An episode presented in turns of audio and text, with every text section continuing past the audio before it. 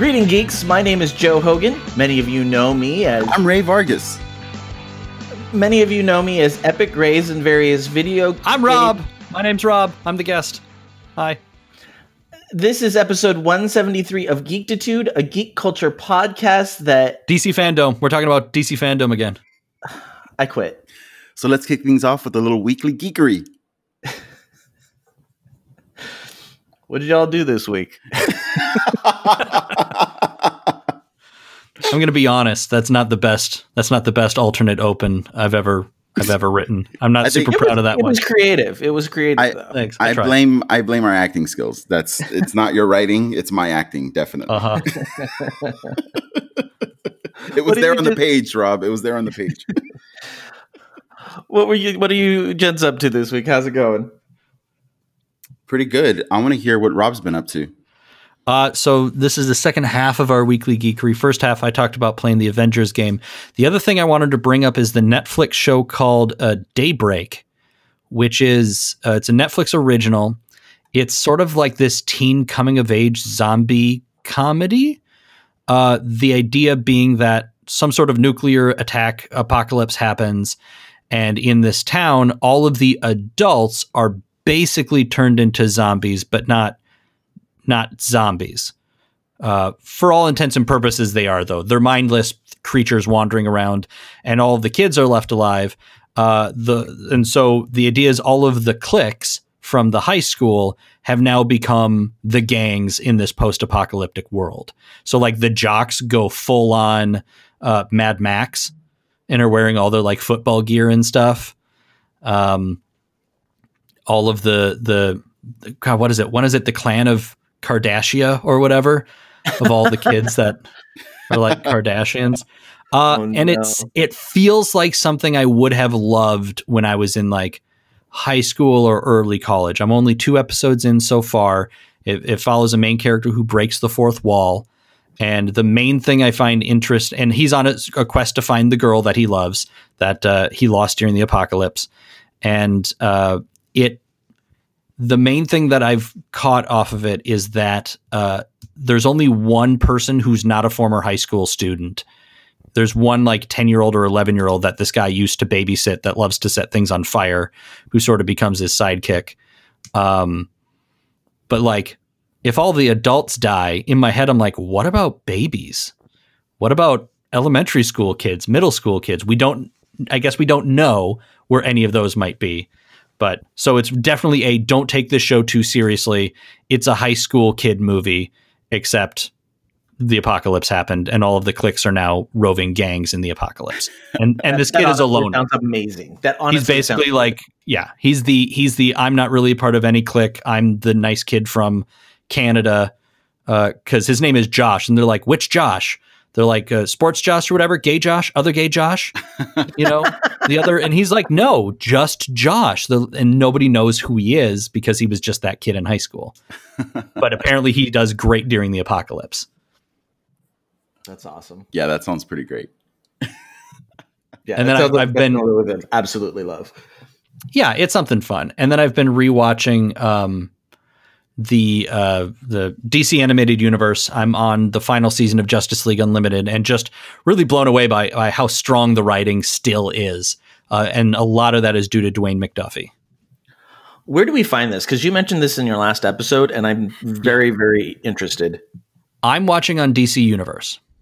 Yeah, Yes. Yes. Another thing that I can pay for. That's fine with me.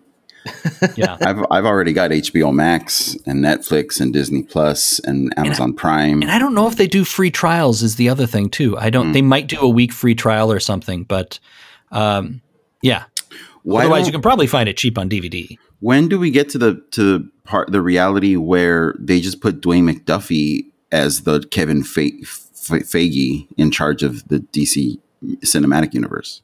I'm pretty sure Dwayne McDuffie passed away a couple of years ago. Oh, whoa. Like that was that was a huge huge deal. I'm gonna type this in now. Whoa. How am I just learning about this amazing creator now? And Yeah, he passed yeah, away. He, he passed away about ten years ago. God damn. Of course, Milestone Media. We were just talking about him last week. Yep.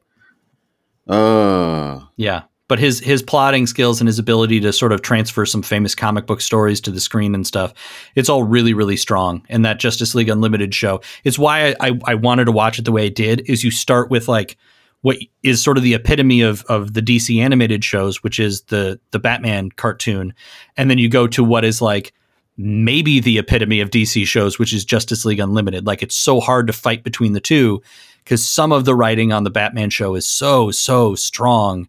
Uh, and then you get to Justice League Unlimited, where they have this massive team of heroes, and they're like, "We're gonna pick Supergirl, Stargirl, and Green Arrow, and do a story about just these three characters."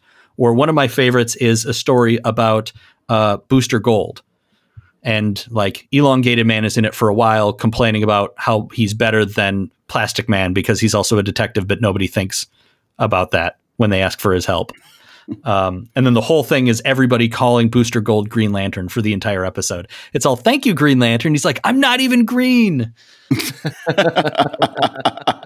it's such a it's such a good show and it only gets better as uh, as the seasons go on and it ends really strongly and there's a uh, if you were a batman beyond fan uh, there's an episode, it's the end of season one of Justice League Unlimited called Epilogue, and it's actually an end story for Batman Beyond. Oh. That takes place like, I don't oh know, five, God. ten years after the end of Batman Beyond. Oh my God, this sounds amazing. Yeah. Yep, yep. All right. So that's me. That's right, great. That's cool. How about you, Ray? What have you been up to? Well, I guess I got to come after that. Um, I so I mentioned in um, on Rob's podcast that I had been watching YouTube videos and mostly, you know, interviews with comic book creators. I also watched a few Kevin Smith videos because I love them so much and I love his energy and optimism and enthusiasm. And um, he just tells a lot of behind the scenes stories and I really dig that. Um, I listened to one where, where he talks about how he got involved with Masters of the Universe and because uh, apparently he's a writer on that show, the Netflix show, and um, I loved Masters of the Universe growing up as a little kid. That was like my favorite property, and I still to this day own all of those act those figures and vehicles and like sets. They're in my mom's storage, but anyway, I listened to that. I listen. I listened to him talk about um, his cameo in Captain Marvel uh, and just like you know meeting Stan Lee and, and working with him in his movies and stuff. So that that was some of the geeky ass shit that I did this week. While I also started my MFA classes, so I was in the studio a lot, and you know the semester's begun, so work is is back to being crazy, and now I'm a grad student again. So yeah, that's how I, that's how I managed to squeak to squeeze in some geeky stuff this week. That's awesome. Yeah. That's awesome. What about you, Joe? Well, I mean, okay, so you have to go back to um, episode three of this crossover to know what I'm talking about. But Rob talked about how he was so into Endgame because it was kind of showing everybody what what comics could be, and right. I mean, that's kind of what you were talking about a little bit in our last episode. Yeah, it was and, the idea of this this stuff that I loved so much as a kid, writ large on the on the big screen, and um, knowing other people were enjoying it at the same level I was, which is something I desperately wanted as a kid but never got. Right. And that's that's where I am that that desperate want when it comes to WoW. Because I feel like i have spent a lot of time this week watching like theories, theory videos on story, and there's there's these characters, especially one um, Sylvanas Windrunner, who is this very complex character that I would take me an entire episode to try and go through.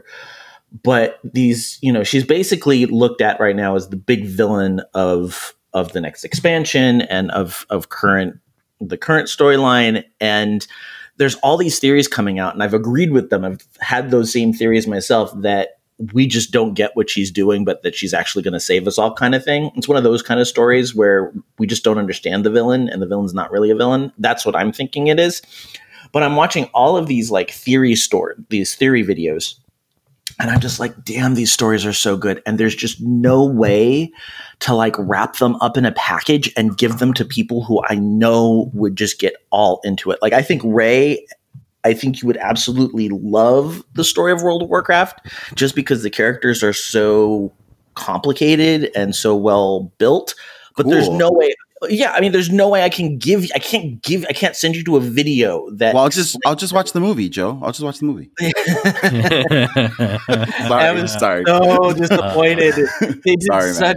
It's not that it was a bad job. It's just they picked the wrong story to do. Like start further down in the the story where everybody likes where all the all the good stuff happens. Mm. You know.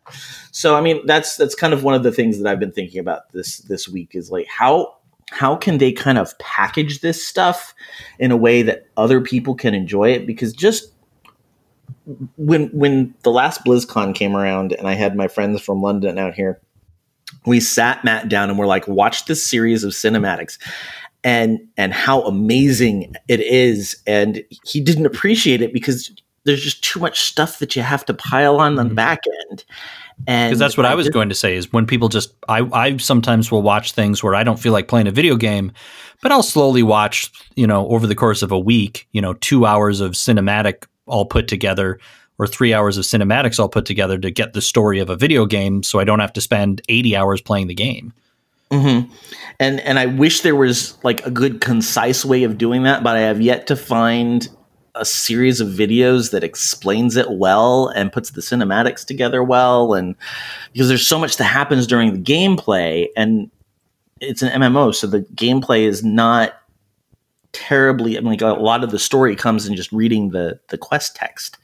So you know that's that's my big exciting thing this week is to be able to enjoy all these theories and and partake in them but then the sad part of it is there's not as many people that i can share it with even though i think they would absolutely love it Damn. Just just neo that shit into me. Just plug it into my brain. download it next to Kung Fu. yeah i need to find i need to find some way of getting like collecting listeners if there's anybody out there that's as big of a wow geek as i am and you know some way to get this stuff to ray in a form that's not completely confusing and ridiculous please let me know because i think you I've would just absolutely love it Correct me if I'm wrong, Joe, but it sounds like the issue that a lot of comic book stories have, where it's just like there's you know where's the way in, right, for new fans, Right. Kind of. right exactly X Men And- being impenetrable. There you go. exactly There you go. exactly. Um. So yeah. So that's that. That was been my big thing. Um. I'll d- do another weekly geeker at some point for for Fauda because we're watching this this TV show, this Netflix series from um, Israel, and I've got complex feelings about it, and so I, I need to unpack. But I don't think this is the episode to do it on. All right. Well, I don't even know if we introduced what we're doing here. If you if you haven't caught on, this is part four of our big Fandome crossover with and sometimes Rob. And Yeah. so, I yeah. have s- I have some ideas on that, Joe. Uh, Rob, if you guys could bear with me here, I was thinking about titles for this episode, and I looked at I looked up the top ten worst crossover events just for shits and giggles, uh, comic book crossover events. There's we got fandom disassembled. How's that sound for a title for this? How about um, maximum fandom instead of maximum carnage? No, Sure. Anyone? Um, we got uh, let's see. hold on, hold on. We got fandom versus geektitude instead of Marvel versus DC. That was a pretty bad crossover. No. Um, we got uh, Crisis on Infinite Fandoms. No, anyone? Uh, that was actually a good one. That's not on the worst of list. Um, we got. Well, if, it, if we're talking DC, we could just go onslaught and be done was, with it. that's I say. Just call it onslaught.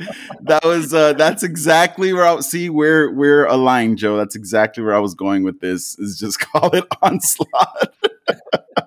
Dome with that is that dome dome slot? Yeah, I slot was- un- Yeah, Dome Slot. Unleashed? Onslaught. I was thinking, uh, oh, Fandom God. Unleashed. How about um, f- f- fandomatum instead of ultimatum?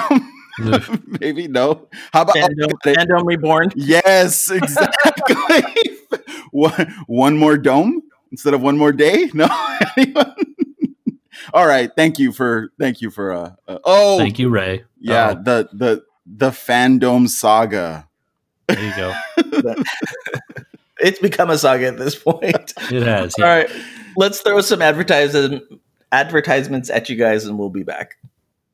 When toxic culture has you down, when you're just looking to laugh and have fun, kick back and enjoy watching a video game. Or just make some new friends. It's time to visit the Geek to Geek Media Network, a community of podcasters, streamers, and bloggers. Well, more of a family than a community. All dedicated to geeking out about the things we love. Things like video games, Star Wars, comics, movies, K-pop, Disney Plus, Keanu, Keanu Reeves, new, or whatever our community decides is the next best thing. That's right. We have a great online community on Slack and Discord where we chat about our weekly geekery with listeners and viewers. And each other. Yep, and each other in real time. And we can't wait for you to join us. So come check us out at geektogeekmedia.com. And escape toxic fandom for something much more. Keanu? Yes, Keanu.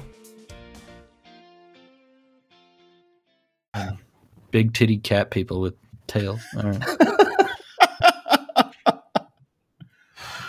if you're just joining us.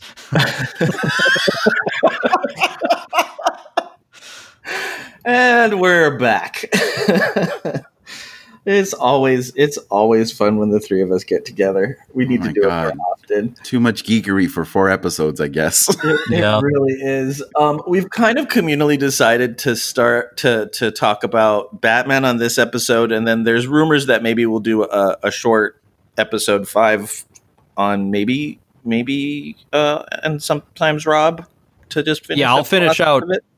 Yeah, even even if it's just me on my own, I'll finish up the rest of the stories about you know Aquaman and the Flash TV show, um, Titans, that sort of stuff.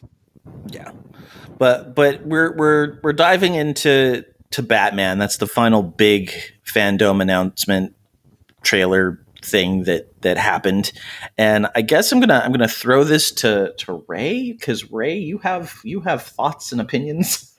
Well, I mean, I'm anticipating the next Batman movie called The Batman, right?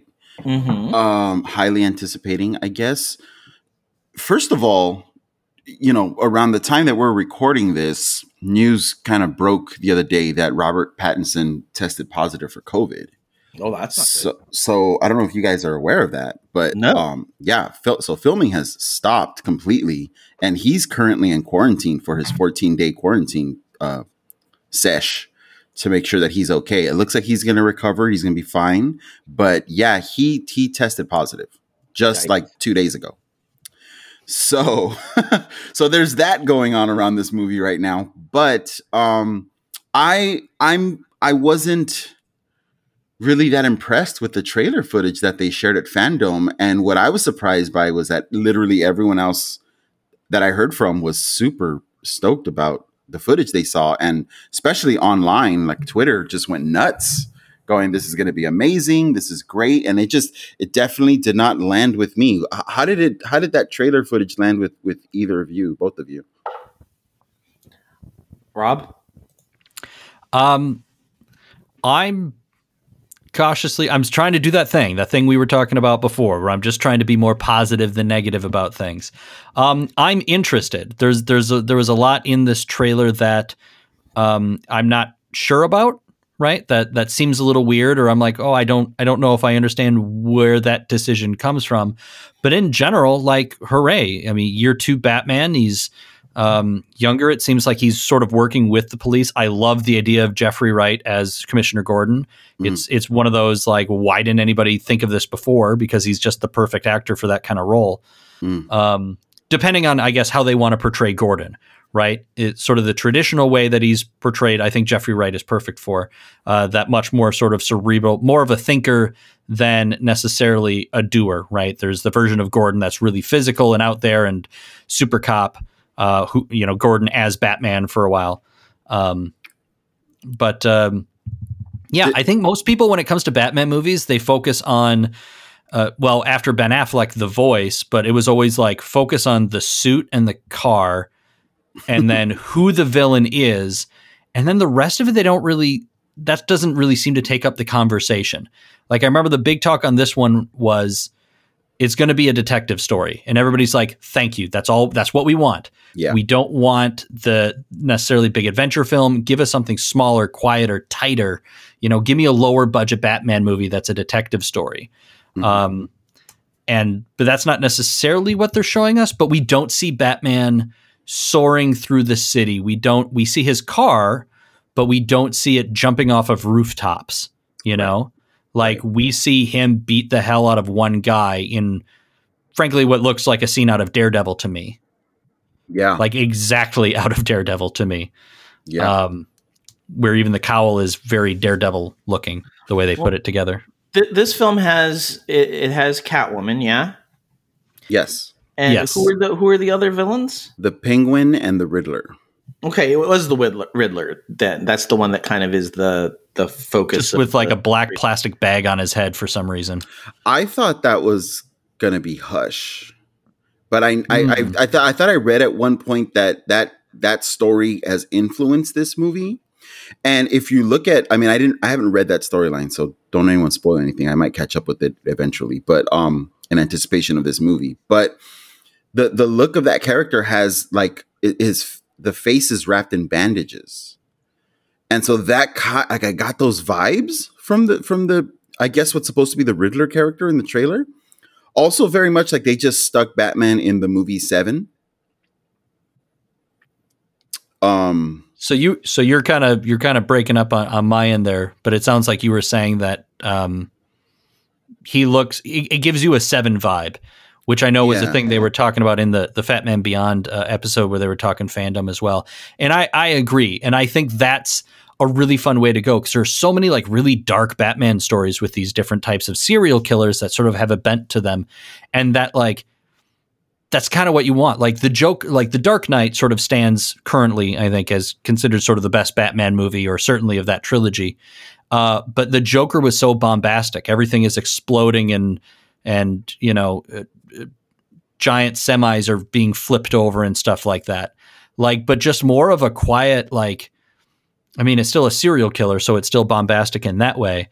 But yeah, like a seven type of storyline with Batman in it. If that's what you said, if the pitch was, I'm going to do seven, except the detectives, we're swapping out for Batman, it would have been like, take my money. I don't care about the rest. yeah, yeah. But okay, but then when we talk about how we hate the dark gritty thing, I mean, how do you reconcile that? I don't like Superman to be dark and gritty. Superman is meant to be the epitome, the thing we're all supposed to look up to. The the you know, and again, we we had a discussion on my show about takes. There is absolutely a world in which you can have a dark and gritty Superman. I think Injustice is phenomenal, where you see him broken and he becomes a world dictator and he's killing people and stuff. Like those stories can certainly be told. It's just in general, um, Batman's world is always darker. You know, the sun never shines in Gotham, and the hmm. sun never sets in Metropolis. Right, right. I I think I sent Joe. I'm looking for this tweet that I sent you where someone break, basically breaks down how Batman is act. This Batman movie is actually or Seven. The movie Seven could be a Batman movie. where, where you- It is. He's, he's a them- he's a thematic serial killer bad guy. Like he's like he's basically the calendar man. Right, right. And has anyone read Hush? That storyline? Yes. Okay, um I'm I'm you know, getting those vibes a little bit as well. Um I was There is kind an there's an animated hush. Sorry, there is an animated hush as well. Though Oh, if I understand correct, I haven't seen it yet, but I believe the twist ending or sort of the ending is actually different from the comic. Okay. Uh well, I just if if that's the Riddler that we're seeing in the trailer, I'm definitely underwhelmed. I get that this is like a, a Batman year two story, Yeah. right? And so not everyone is in their final form of whatever they're gonna be. But I was I definitely I just thought like uh, Riddler, like it, it- they're not making the Riddler a serial killer, right? Like he's not. is he killing people? Is he a serial killer? Maybe. I mean, I guess there's the idea of the Riddler doing it just to prove he's smarter than Batman is kind of I think what we're sort of used to. Yeah. I don't know what Jim Carrey's intention was in Batman Forever. um, being goop because like his plot was to to get smarter by stealing people's thoughts through their televisions or something right. Um, right. or something. It was a very 66 Batman sort of plot line. Uh, so I don't know. I mean, but you can do kind of whatever here, you know. Um, and I don't think it needs to be the Riddler either. You know what I mean? Like I'm okay with it just being, give me just a serial killer, You know, it, the, Yeah. I've always wanted to put Nightwing in a in a he has to catch a serial killer type of story. Uh, just because Nightwing feels more like an underdog, yeah. you know. and Um, he's he's more sort of bright, happy, and bouncy, which would balance out the darkness of the story itself well. Like he can be serious, but his whole thing is he's the guy doing you know quadruple backflips or whatever around the city, rather than Batman who just wants to get there as fast as possible to punch you in the face. Yeah, I liked your I liked the connection you drew between you know th- this new trailer and uh, Daredevil because Yeah. w- I mean definitely and one of the things actually I'm actually not I'm not digging this version of the Batman costume and uh, or outfit or uniform and it's the same you you bringing up Daredevil reminded me that it's the same reaction I had to the reveal at the end of the first season of, of the Netflix Daredevil um, show to Yeah. that to that outfit. I just didn't like the I don't dig the bulky riot cop version of the superhero, you know, uniform. Right. I remember thinking the same thing with Daredevil. I was like, you know, I almost liked it better when he was just wearing a, the the compression shirt. Mm-hmm, mm-hmm. Yeah. because then he was just this guy who just had this in his case just this pent up rage that he couldn't figure out how to get rid of um and so he decided he'd take it out on people that he thought deserved it which in itself isn't okay um and it's sort of the same thing as as Batman uh, as well where he's just every single criminal regardless of their crime is the person that killed his parents in his head and deserves that you know vengeance as he says Yes. um, Yes. but I'm okay with it not being a robotic, dark voice, a deep voice. Um, I'm I'm certainly okay with there not being the Joker. I don't think I need Catwoman in this story. Like I, there, I, I feel like it's going to be a little more shoehorned in to make Catwoman a part of it. I don't want. I'm Batman doesn't. He's not James Bond. He doesn't need a new Bond girl in every movie, but they keep doing it to him But because that's the- somewhere, somewhere in the public, somewhere in that popular consciousness, Batman is James Bond. To some, Well, you know. I would say they're not doing it to him, they're doing it to the female characters. Mm-hmm. oh well, okay, yes, that too. Because that's that too. fucking bullshit. Like Catwoman is a great enough character that she should have her own Batman movie, you know, where she's the main protagonist slash love interest. Do the whole thing. Like really do it. You know? but not, It's- but not the way they did it. Yeah, exactly. And But- I, I, saying that, I'm excited for the look of this character. I love this version of of Catwoman's, you know, Okay. u- u- outfit, uniform, whatever. Her this persona of Catwoman from the comics, like what the, the comics that they're pulling from, I really dig.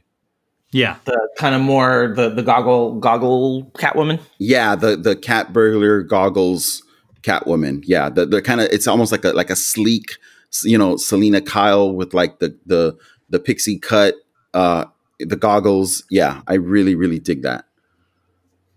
And I just wish I don't know. I mean, it's hard to say. Are they sidelining her? I mean, I guess from the trailer it could seem that way. You know, definitely given you know previous uh, iterations, we could say we can anticipate that. But who knows? Maybe it'll be maybe she'll be a major character in the story once it comes out and we get to see it. Do you think the WB execs actually look to the Halle Berry Catwoman movie as a reason that they couldn't make her more of a main character? God, that would fucking suck. I hope. Yeah, I hope. That, But like, that's how that happens, right? You make a movie and it does bad, and executives don't care. They look so big picture. And I don't know this for a fact. This is me being judgmental. But the idea of they're like, oh, well, then I guess we can't do superhero movies. Like that was Oh. the Batman and Robin thing. Well, Like, then I guess you we can't- can't do comics. then I guess you can't do the Riddler then, but they're doing it. So no, that would be an excuse for the misogyny then. You know what I mean? But no, because in that case we wouldn't be getting the Riddler as the main character, as the main bad guy, you know? Right. But no, I, I will give you that. Like, give us female characters. Absolutely, there's a lot of them in in Batman's world. Give us the Huntress, like, and give us the the Helena Bert uh, Bertinelli version rather than the original version was the daughter of Catwoman and, and Batman uh, way back pre Crisis. But like, give us the daughter of the mob boss who now is just going to try and kill people. Um, and she's totally okay with it and and has to keep fighting against that urge because she sees it logically as the right thing to do or the thing that she wants to do. Yeah. Uh, not necessarily the huntress that I guess they gave us the huntress and Birds of Prey, didn't they? Kind of. Yeah, they did. Yeah, that's what I was gonna say. Is that what they do is they stick all of these female characters and it together and put them in their one movie and say, okay, It's there. the one shot in Endgame of here's all the female characters. that was good enough, right? We're good. All right, let's move on. Totally. Back to the back to the white guy. And you know, I'll say too, I I dislike the look of the penguin that we're getting. Yes. Like that doesn't Why? what is that? Why? Yeah. Like without naming names, I have friends who are short, wide, and have no neck. and I'm I'm not saying that in a way to to make them, you know, feel bad about themselves. It's just the like that body type exists. Like you there are people that are out there that could, you know, Patton Oswalt has been the penguin in a, a funny or die bit. Like you could find a short, wide dude, uh, and like you don't need to take an, uh, it's it's not whitewashing type of thing. I don't I don't want to I don't want to go that far with it. Um, but it's one of those like let's take this actor we like and then just completely cover them with makeup until they're unrecognizable or put them in so much silicone that you can really tell that it's a bunch of silicone. Like I don't know. You, you do something else or do a different do do a different there's a version of the penguin out there and I'm not talking about Gotham. There's a version of the penguin where he's not um short squat. He's not Danny DeVito. You know, Right, it's right. not that extreme. It's not uh, a Burgess Meredith even. Well, Um, it's just it's just a guy who is called the Penguin because whatever he's got a long nose or tuxedo. Like he's an arms dealer, right? the whole point of his character is he's uh, Bruce Wayne gone wrong. He's what if his family got all of their money taken away, and he believes that he belongs in the upper echelons of society, but the only way he can get there is through criminal activity. Right, right. And you know, there was a lot of press around the talks that went on for a long time for Jonah Hill to play this character. He was it was it, it that deal kind of fell apart at the last minute. And that is I'd one love the, to see him as a villain. right? And that's one of the reasons why uh, Colin Farrell ended up stepping in at the last minute to take on this character because Jonah Hill and the fans were like, "Yes, Jonah Hill, like great, great casting, brilliant." And uh, yeah, talks fell apart. So I'm still, I'm, Yeah. that's gonna hurt me for a long time. There's a really great. Uh, I-. I'm sorry. I, I feel like in a lot of these situations, they're they're more worried about the look and less worried about the character, and I think that's just a real detriment to the storytelling. It's like when when you talk about how I mean, again, I'm the I'm the DC noob to most of this. You know, I hearing hearing that being um, the the origin story of um, the penguin like that that makes it so much more interesting than any penguin I feel like I've ever been introduced to. If that makes any sense. And I think it's because they're always worried about the look and not necessarily worried about the story. Hmm. well, what's going to get butts and seats? In the end, it's a business. And so all of the teaser images and stuff they put out there are the things that are going to make them money. Like in the end, yes, you will make money as the story goes on and people say, wow, that was a really good movie and you get word of mouth.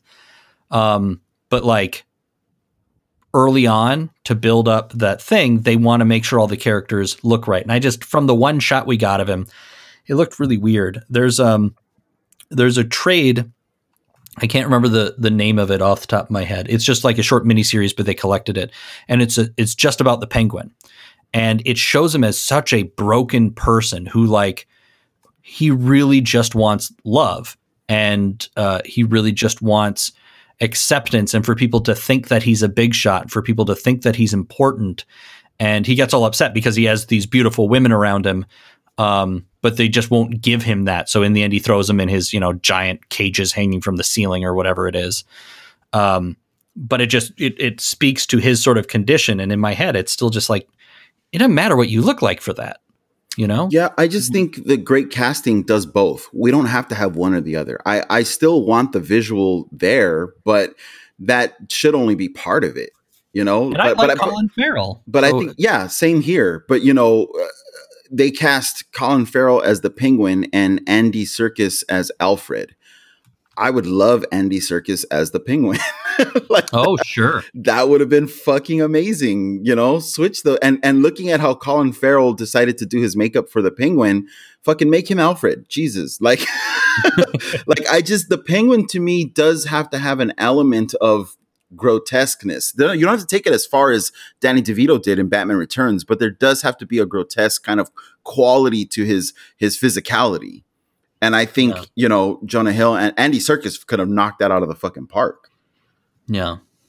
So I don't know. Like that, I was really shocked, like at my reaction to the trailer. To be honest with you, I was so excited to see because you know they said leading up to Fandome, you're gonna see everyone in, in costume. You're gonna see the look of everyone in this trailer, and I was none of them really hit. The only one, Catwoman, was the only one that kind of like you know hit it right for me. The rest just kind of did not.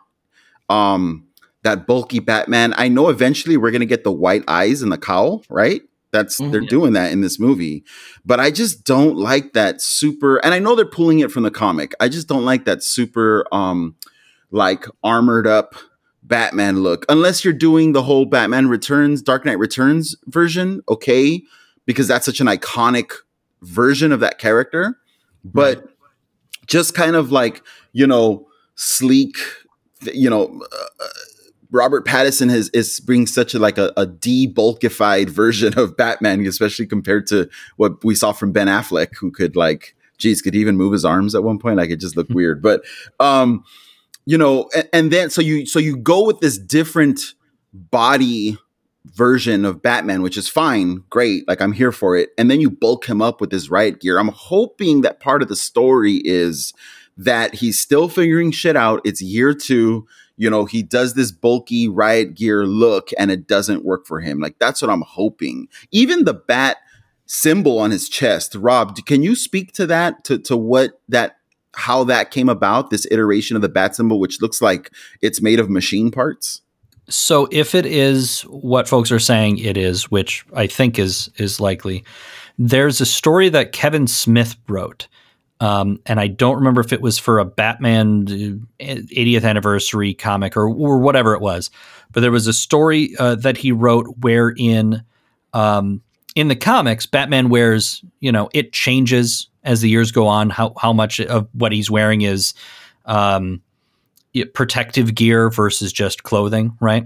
But in general, he's always had a metal plate behind the bat symbol, especially when he had the big yellow circle around Yeah. the bat symbol on his chest. Yeah. The idea being this is the target, this is what I want people to aim for because this is where I have I wear the most armor.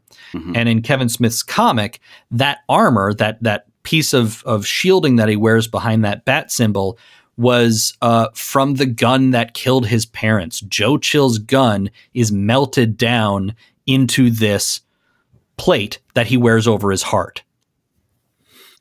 And so the theory here is the bat symbol is actually a gun, theory being the gun that killed his parents, split in half and then pointed in opposite directions, and that makes up the bat symbol on his chest. So he actually carries with him at all times instead of just saying, I'm a bat. So I put a bat on my chest because you know I'm a bat. It's the I'm going to carry with me at all times the reminder of why I'm doing this. Joe, reaction Yes. to that, please. Um, maybe a little li- literal. um, I, I now now that I'm looking at because I'm looking it up and I, I see what it is. Um, Get get closer to your mic. Oh, sorry. I'm I'm because I'm I'm looking at my second screen. I'm I'm looking at it now, and I just don't care for the look. Me It's neither. interesting- It's an interesting story point, but It's a Story- take. Yeah, the story It's a take. doesn't.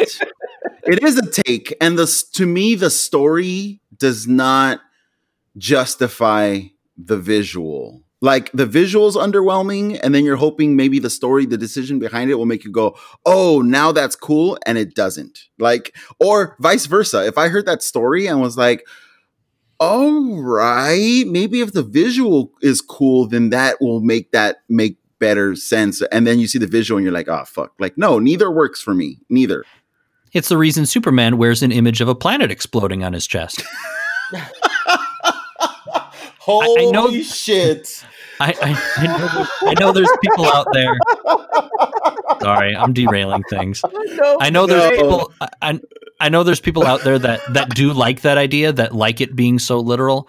Honestly, I don't really, it doesn't bother me. The armored look doesn't really bother me. They're trying to make it feel grounded.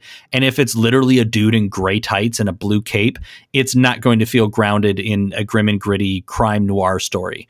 What Mm. I would rather, the, the, the thing that I was concerned about is he's got sort of that collar, which I think is part of like motorcycle gear uh, to help protect your head. Uh, but the big thing for me, Oh.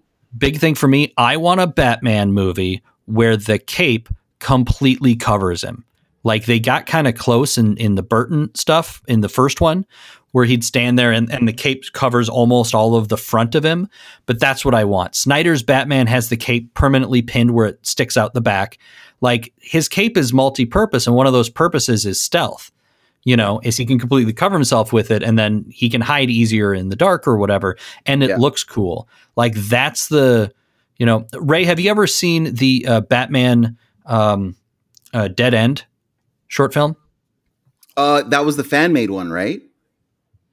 Yes, it's the Yeah. Batman versus the Joker, and then it turns into versus Alien versus Predator. Yes, I have seen that. Yes. So it's it's that that type of costume. I think is the one that all of us would love to see on film at some point. Just a jack dude in a fabric costume, but they used the cape right.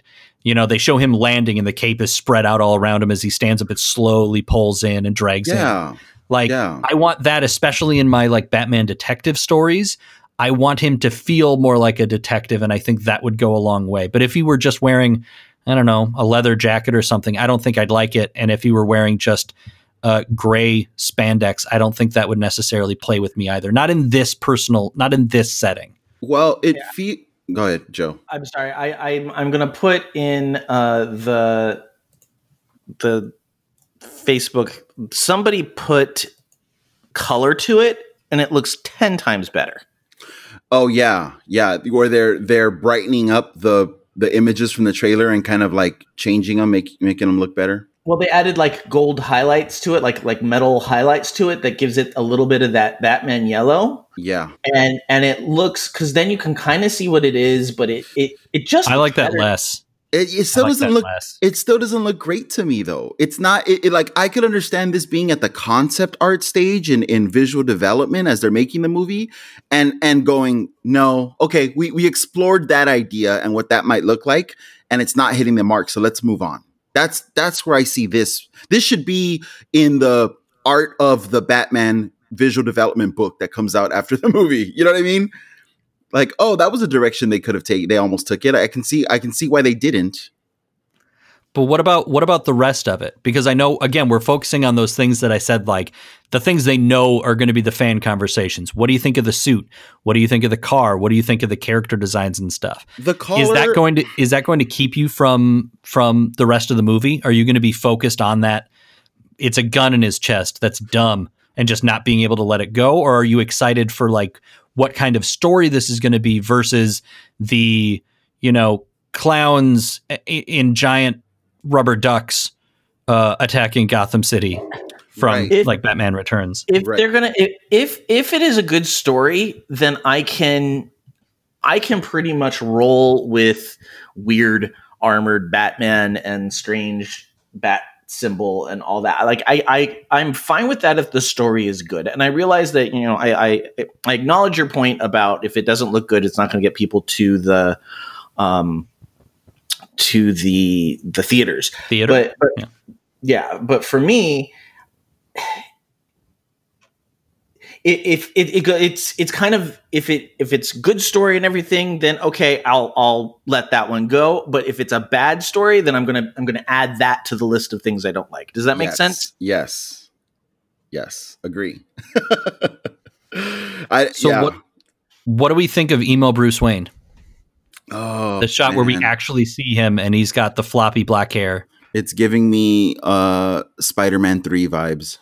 Mhm. do you think he'll do a dance? Oh my god. It's just give and you know what? Again, I am all for takes. Uh yes, give me different versions.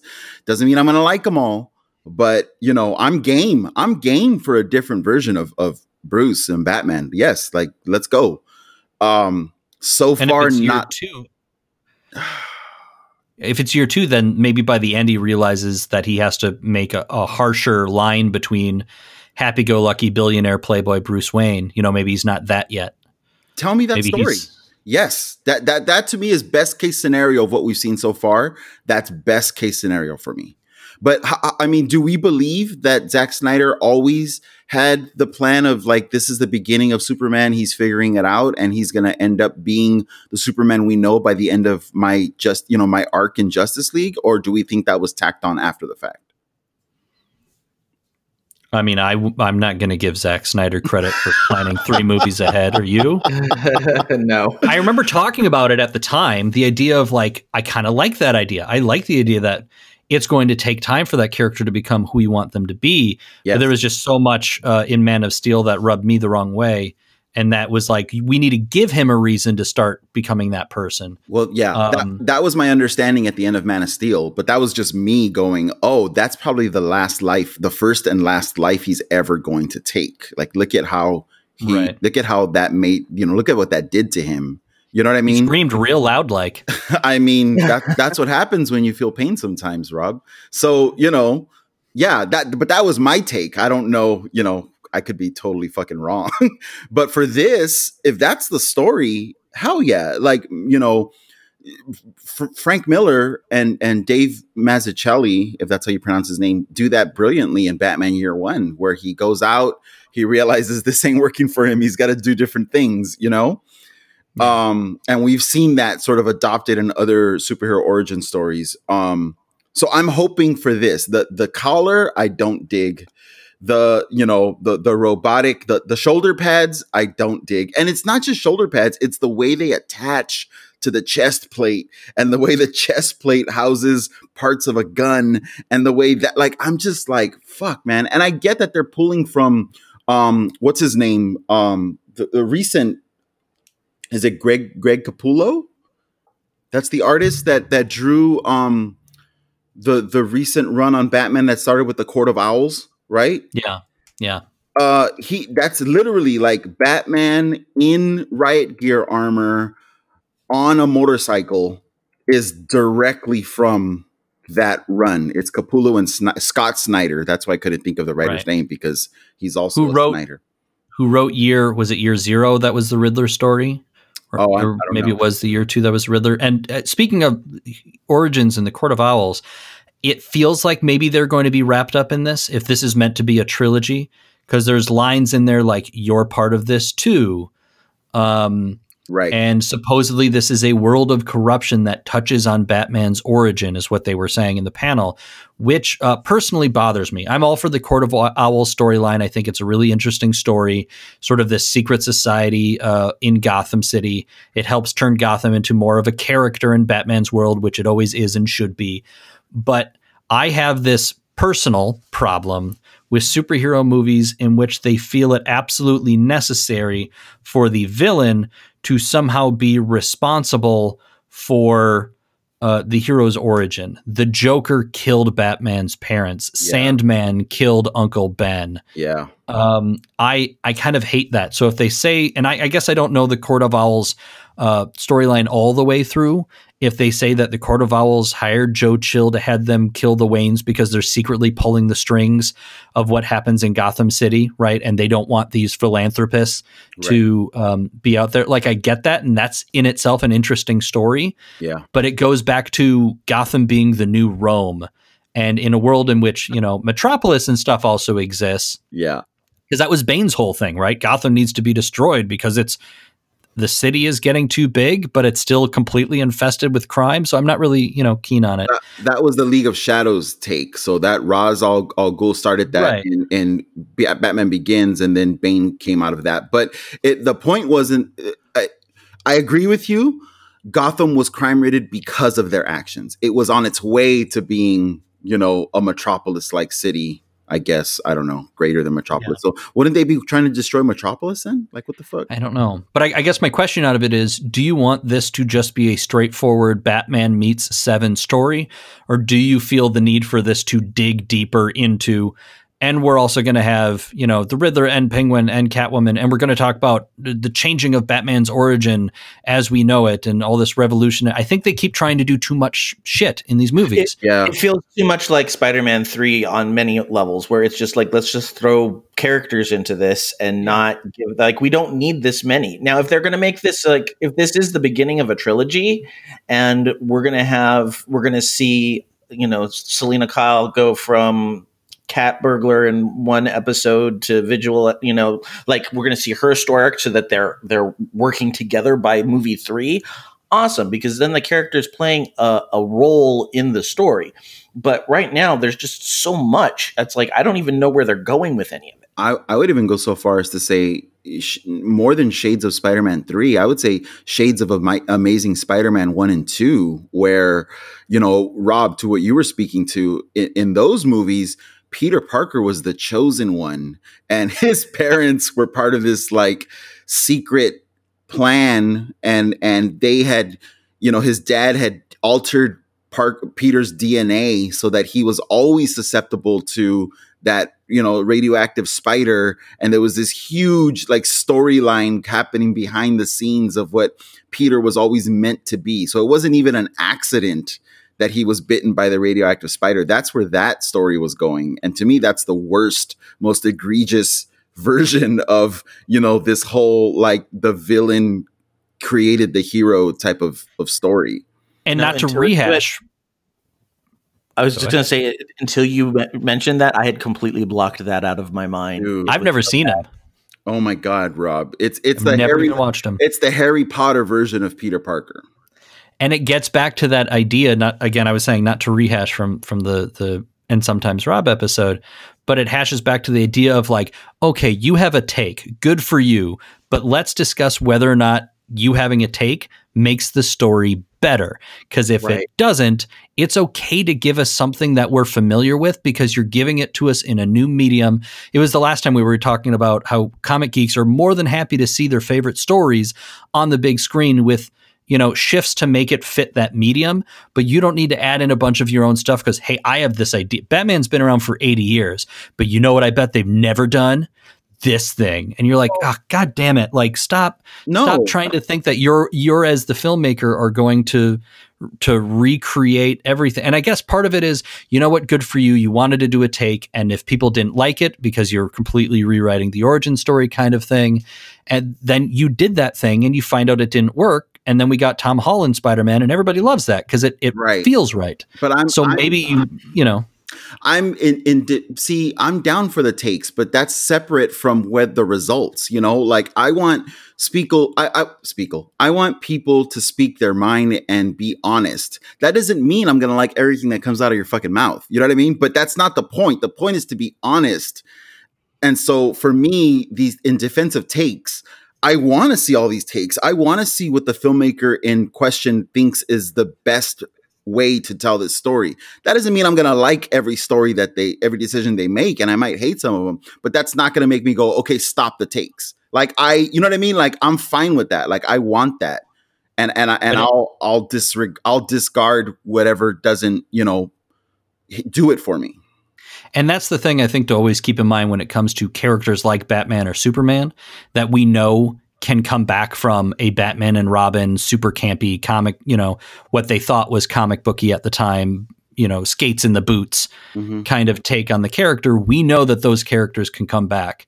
Uh, that's not necessarily, it's true because those are some of the most recognizable fictional characters in the world Yeah. and you can continue to do iterations. You can have two different Sherlock Holmes TV shows going on at the same time, yeah. you know, because those characters have become archetypes and all we need is the gist of the character and we we get it.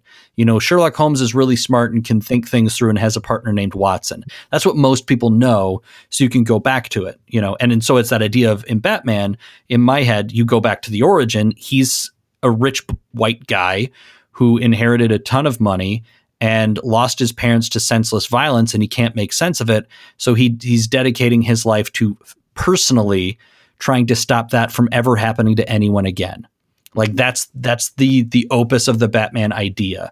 And now there's people that want to tell stories where that doesn't happen and they still say it's Batman. And then you say, well, is it or isn't it? If it's the Batman is the victim of a secret cabal of the Court of Owls that has been controlling Gotham for centuries, does it still make sense that what Batman does is fight random street criminals? maybe that's a way out of that because I, you know, that that idea of Batman fighting random street criminals to me is on the brink of being obsolete as far as I'm concerned because you know when you factor in his his wealth and privilege and you factor in everything that goes into you know creating these street level criminals and and the you know racism and capitalism and all that stuff to me the concept of batman being this rich dude who goes out and fights street level criminals that's that's obsolete to me. So maybe this whole court of owls thing is a way out of that conundrum and saying yeah no batman is actually i mean maybe batman needs to be fucking reinvented at this point Sure, but I want to I want to explore that other idea. Like think about all the Batman movies we've seen and how many times in those movies we've ever seen Batman fight a mugger in an alley. Maybe they'll start like the first 89 Batman starts with him taking on muggers. After that it's always colorful clowns and costumes and and supervillains and stuff like that rather than him actually f- fighting regular crime. Like give me the Batman story where by the end he realizes that he's doing it wrong. You know, what what a great I mean, people would hate it. Comic book fans would come out in droves and and hate on you for making You're a a Batman comic story where it doesn't exist. But You're like, a I would love book to see that. You're a comic book fan though, so I don't. I'm a comic book fan. I would love that too. So That's you know? the story of White Knight. In White Knight, Batman figures out a way to actually cure the Joker of his madness, and uh, I think he's still Jack Napier in that story. Um, and so what he ends up doing is realizing that Batman is bad for Gotham, and not in the you know cartoon way of it's Batman's fault we're all bad guys. But he comes out and he's like, you're, "This isn't helping. Oh. What you're doing isn't helping," and it was a, a really good story. and it's made by Sean Murphy. I'm in on this story. I'm ordering it right now. Holy shit! Yeah. Uh, or DC Universe. I the believe it's on. we- it might be on there. the thing that we keep we keep coming back to, and I think this is why I get so frustrated with so many of these movies, um, is is it comes back to we're like we don't care what you do to the character, just tell us a good story, and Yeah. and and and a lot of I think a lot of the stuff that we zero in on, like Spider-Man being um, you know genetically altered, and and just some of this other stuff. It's like it's because it was like somebody said this is a really cool idea, but they didn't find the story that made it a cool idea happen. You know, it, I'll they, give they you didn't that. Yes. the two, and I think that's really what I'm. I don't get superhero fatigue. I really don't. Like uh, you can show me as many Marvel movies as you want, and I am there for them. But Yeah. there's nothing that there's nothing that has been shown to me in this this trailer that makes me go, "Oh, good, a Batman movie," because there's just nothing that it, it, it- there's nothing. There's no story that's coming out of it making me intrigued to start. You guys telling me, oh, that it might be the Joker or the Riddler as a serial killer. Okay, that that's intriguing to me. It might be Seven, but a Batman movie. Okay, that's intriguing to me. But I don't get this. I don't get that from the trailer. The trailer's just kind of like, look at how cool Batman, or look at how different Batman looks this time. Well, And- what they're saying is we're, we're probably going to get a, a proper uh, another trailer for it in the spring when Yeah. uh, when we get uh, Zack Snyder's Justice League. That in, in front of that we might have a trailer, another trailer. and there being more footage. But I really like that point. I like that idea of pretend somebody's never seen a Batman movie before. Yeah, How do you get them to watch this movie? Like, what is it about this? Like, if you go back and watch like Batman Begins, like that feels uh, very dramatic enough where you're like, ooh, this is a dramatic thing. Here it's this killer. Um, there was a couple other things if I can if I can break that I, I wanted to talk about because I don't know how much more uh, we're going to be going on here. One of them is that there is the birthday card that's left, right? And it has the riddle in it, which is uh, what does a liar do when he's dead, or something like that. Um, and the bottom is written in code. And this was in the the Fatman Beyond episode uh, where they said the internet did not take long to crack that code. wow. So, would you like to know the answer to the riddle, or or is that too spoilery? I well, if you if you, if it's too spoilery and you're listening, then hop ahead five minutes. Yeah, I want to. Sure. So, uh, what does a liar do when he's dead? He lies still. Yeah, Mm. that would have been my guess. He lies. Yeah. Right. Uh, so one, I thought that was neat, and just how hardcore fans are. And the other one, it was the other part of this panel that we haven't spoken about yet, and that is the Gotham City Police television show that will be on HBO Max, set in the same world. Ooh. Uh, um, but I believe the timing is different. I don't know if the timing is pre Batman or not, and it's apparently about a corrupt Gotham City cop, which in today's day and age is a really interesting choice. And also yet another Gotham City police drama that isn't Gotham Central because whoever is making these properties is stupid. Because Gotham Central is an amazing, amazing comic book written by it's Greg Rucka and Ed Brubaker.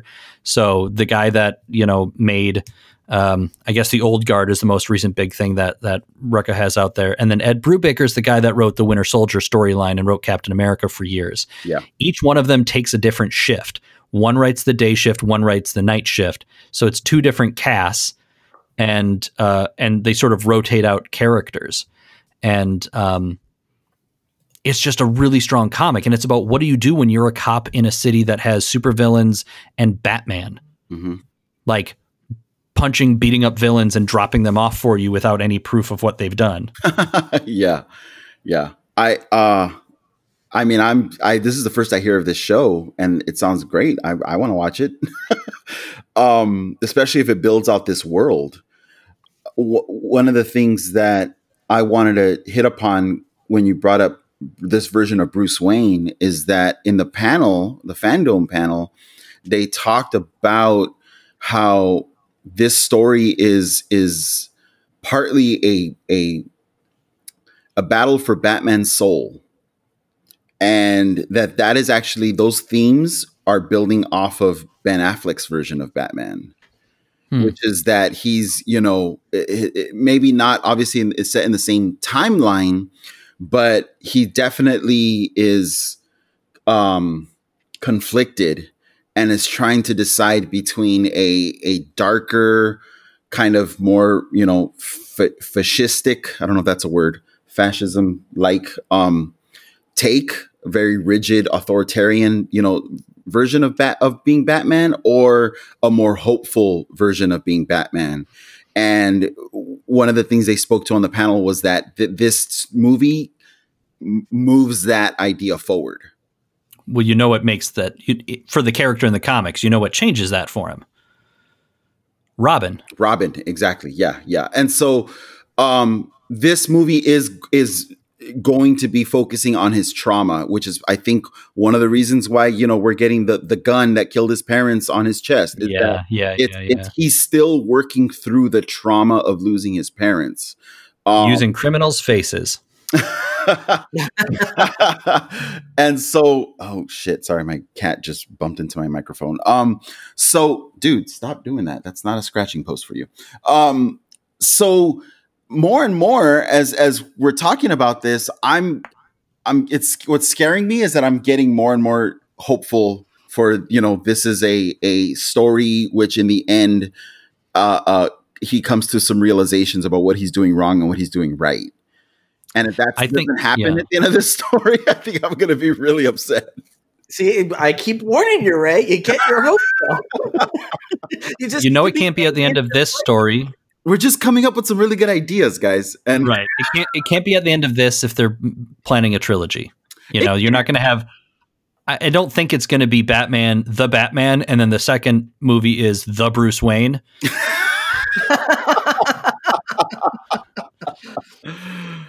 uh, you know there, there's going to have to be a, a process what i find fascinating about this and this conversation is that um, frank miller's version of batman especially in like all-star batman and robin uh, is reviled by so many people who don't like it because it seems over the top and he's such a fascist and all this stuff uh, in in dark knight returns as well he absolutely is and i think what we're realizing is that like Frank Miller was right all along. Once you're having the conversations today about things like, you know, police brutality or the SNL sketch of Batman, we got to do something about that guy. Mhm. Like that absolutely is what he is because he's thinking he's the only person that can fix it. And while he might be throwing millions of dollars at it as as Bruce Wayne he also feels the need to go and spend even more billions on himself so that he can go and personally punch people in the face um, The to fix to fix the problem of crime The only problem with that, I agree with you that Frank Miller was right all along. The only problem with that is that if you know anything about Frank Miller's personal views in real life, like he's all for it. Like he's not he's not selling this as like this is fascism as a bad thing. He's like, yes, this is what we need. well if you're a dude that grew up reading Batman I mean, you know but the like robin is a child soldier and he paints robin as a child soldier like especially in dark knight with carrie kelly he's literally saying good soldier to this like 12 year old girl that he's putting on the front lines. Yeah, yeah. how else can you look at it if you're trying to tell a realistic depiction of that story unless you're saying well no we're going to make robin 21 it's chris o'donnell and he does karate with wet socks. How how crazy would it be if this is the first part of the tril- of a trilogy that's leading up to Robin? or nightwing Or and, and or give me give me robin and then show me robin turning into nightwing dude. I have have so that. many. I have so many of these in my head. In my head, I have a very 1990s legacy version of the DC universe, where if you put me in charge of those movies, if I was Geoff Johns and guiding that direction, I wouldn't go back to the well and tell the origin stories of everybody all over again. I would start with you know a Ben Affleck Batman, and you're going to show me the story where Robin quits and becomes Nightwing, which is what they're doing in Titans, just not as well. And um, and you're going to do that story. You're going to give me a story of the question, and then you're going to introduce Renee Montoya as uh, Bullock's partner, who then becomes a detective in her own right, who then becomes the new question, because that's what Greg Rucka did with the character in the comics. Yeah. Uh, you're going to give me Wally West as Kid Flash into the Flash, or find a new way of doing it if we don't want to do the child soldier thing. But like, you know, I want to be taken through the Robins. I want to meet Jason Todd and see him die uh, in the movies. I want to see, which they're doing an animated version of that story where it's multiple choice. So you can like decide if Robin dies or not, which is just like what happened in the comics, except then they'll show you what happens if Robin lived. What you're um, describing these stories wasn't that what Darwyn Cooke was doing before he passed? I don't know. When I think of Darwyn Cooke, I think of New Frontier. Well, he but he was he was boiling down those stories and those characters to to kind of like this essential iconic kind of version, wasn't he? That's sort of yeah. That's kind of what New Frontier was about. Yeah, Yeah, And I just think in in a cinematic term is the like wouldn't wouldn't a modern audience today take a story about a Batman that has a ten year old Robin as a sidekick fighting crime? Like, is that acceptable to modern audiences? Are they able to suspend their disbelief enough to say, "Yeah, I'm down with that"? Or should you do what I would want them to do, which, um, well, I guess it doesn't work if you don't have Robin. You would have to present them with a world in which Robin already existed rather than introduce them to the idea of it. So they just have to accept it. And then there's a series called We Are Robin, which is basically Yeah. um, what, you know, kids in the streets taking matters into their own hands, not trusting police, not trusting adults, and every single one of them calls themselves Robin, and they all have their own costumes they made themselves. It's just they just wear the colors basically and stitch an R onto their sweatshirt or whatever, Yeah. their hoodie. You told And, us uh, this series before. I remember I heard about it from you Yeah. on one of our podcasts. I think that would work so well as like a give that to me as an HBO Max series, and then out of it you get Duke Thomas, who goes on to become Batman's partner. Well, one of the things that that I feel like people are missing, and and we've talked about this, like we've, and I think Marvel's been really good about this, is taking stories that were created in the '60s and '70s and looking at them from a 2020 perspective and saying, okay, how does this fit in modern times? And we even had that conversation about what you do with Magneto. Like, how do you make Magneto relevant in today's society when you can't go back to his, it, it would not be practical to go back to his World War II um, origin. And I feel like that's the same thing. It's like if you're if you're you're talking about uh, Robin would be Gen Z right now. Like Robin would be the the the generation right now that is is is up in arms and in the streets and does not have a positive outlook on life necessarily. And there's your excuse to have a young person fighting alongside Batman is that Batman knows that if he doesn't like keep an eye on this kid. This kid's going to get himself into trouble. It's a different take on Robin, but it makes the origin make sense. Yeah. And and that's what people aren't doing. They're trying to they're trying to take there's so many good stories, but the stories are only as good as how you make them relevant and make sense today. You know what And- you do? You do the it. story where Batman had Batgirl as a partner. She gets shot and crippled. He refuses to do it again. And instead of, I mean, people would hate me because I would skip Tim Drake and I would skip Jason Todd, but I would go straight to Tim Drake, who's the computer expert. You Mhm. go straight to the intelligence guy who is uh, a better detective than any of the other Robins, right? Dick Grayson was the bright light, the acrobat. Jason Todd was the aggressive one, but maybe the better fighter. And then Tim Drake is the detective. And so he figures it out and he's like, no, you need this. You need this help. You need this younger partner in your life, however you choose to utilize them, because it's keeping an eye on that person and keeping that person in mind, another young person that reminds you of why you're actually doing this and how you should be going about doing it rather than being so vicious and just beating people up because it makes you feel better. Right. And all of a You know. sudden, creating a story that we're interested in watching because it's based on a good story and not necessarily how cool the characters look. Okay, so here's how people would hate. Here's how I would make people hate me. Um, I, I would, I would, I want now, Joe. I, I really like the the kind of scenario that you described with like Gen Z being Robin, but I, I mean, now that makes me want to see a Robin that starts off with Batman and then um, as he grows up, becomes radicalized and basically leaves Batman to become Nightwing, but is is part of like Antifa and like is anti-fascist and sees how the ways in which Batman is is a fascist figure, and you know uh, goes and and sort of takes t- aligns himself with that stance.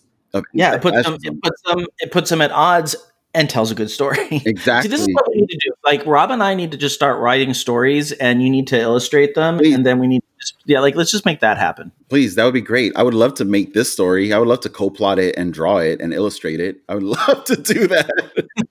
but I would love yeah, a Nightwing that says, "Wait a minute, this rich guy, this is fucking bullshit." You know, like he's part of the system that you know needs to be torn down and changed. And he becomes radicalized, and he that, that is kind of what Nightwing Nightwing kind of does that in, in a way. So that would make sense for this this social political climate. Man, I want to I want to read that story. Ladies and gentlemen, Geektitude fanfiction. Seriously. But it all seems, in the end, it all seems we're all kind of on board for the new Batman movie, one way or the other. We're interested to see where else the story goes, to see how well it fits into this mold that we all have kind of created for what we would like it to turn into. Yeah, it's Absolutely. interesting to hear what we we each kind of want it to turn into, right? Like where we want it to go. Yeah. They've got to be thinking about this, right? Do you, you, WB has to be DC has to be thinking about we need to do something with Batman to to keep him relevant, right? Batman, we got to do something about that guy. They saw the SNL ki- skit, right? They're like, oh, That's it. That's it. All right. All right, folks, we should probably wrap it up. Um, any any shout outs this week? God damn it! I always forget about shout outs, man. I'm going to give my shout out to Ray so that he has to do his shout out. I'm give a shout out to one of my students who it was very cool. He was like, "Hey, Mr. Hogan." I mean, again, you got to remember, I'm dealing with these kids through a computer. Like, I have not met these kids in person, so I don't have a predetermined, like, developed relationship with anybody from this school. And he spent, you know, 15 minutes while we were hanging out doing work, talking to me about the new Avengers video game. And Oh yeah, yeah, that made me so happy. It was like, yes, I would love to sit here and talk to you about Avengers because I'm a geek like that, and this sounds like a great way to spend 15 minutes of our class time. So, you know, shout out to shout out to Shaylon because you, you did good, bull. All right. I've got a shout out to give to Sean Kelly uh, on Twitter. He is at Story Slug. And he made an awesome Batman post that deals and discusses all of the themes that we have been discussing uh, in this podcast around how to reinvent Batman or make Bruce Wayne relevant um, today. And so, Sean Kelly at Story Slug on Twitter please seek out, or maybe we can link that thread, Joe.